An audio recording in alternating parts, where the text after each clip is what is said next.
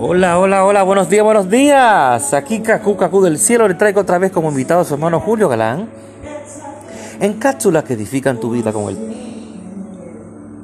con el tema Viva en el favor de Dios.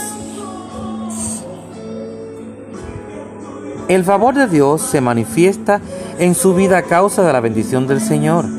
Desde hace mucho tiempo he sido cristiano y a través de los años me he dedicado más al Señor y en este proceso he aprendido una verdad muy valiosa acerca de su favor.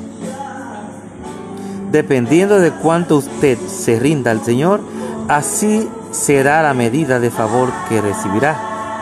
Cuando obedece a Dios como resultado tendrá su favor y todo hará para su beneficio. La Biblia declara que para aquellos que le, lo aman, todas las cosas le ayudan a bien, Romanos 8:28. Sin embargo, ¿quiénes aman a Dios? De acuerdo con lo que Jesús enseñó, son los que guardan y obedecen su palabra. Juan 14, 23.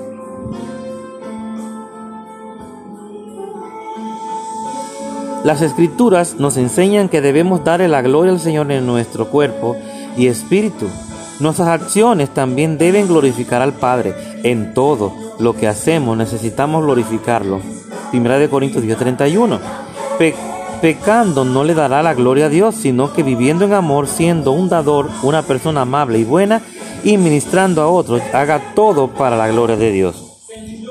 Adórelo, sírvale y obedézcale, porque Él es Dios. Cuando lo, trae, lo tratamos como Dios, le obedecemos, le servimos y cumplimos todo lo que nos indica, entonces el favor se manifestará a nosotros, el favor sobrenatural y las bendiciones no tendrán otra opción más que venir a nuestra vida.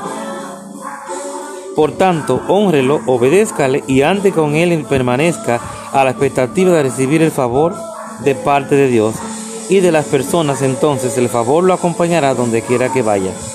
Y declare conmigo, yo recibo del Señor y Él me demuestra bondad y me trata con favor. Segunda de Corintios 6:17. Anímate y compártelo con otros. Dios te bendiga tu hermano Julio Galán en cápsula que edifican tu vida.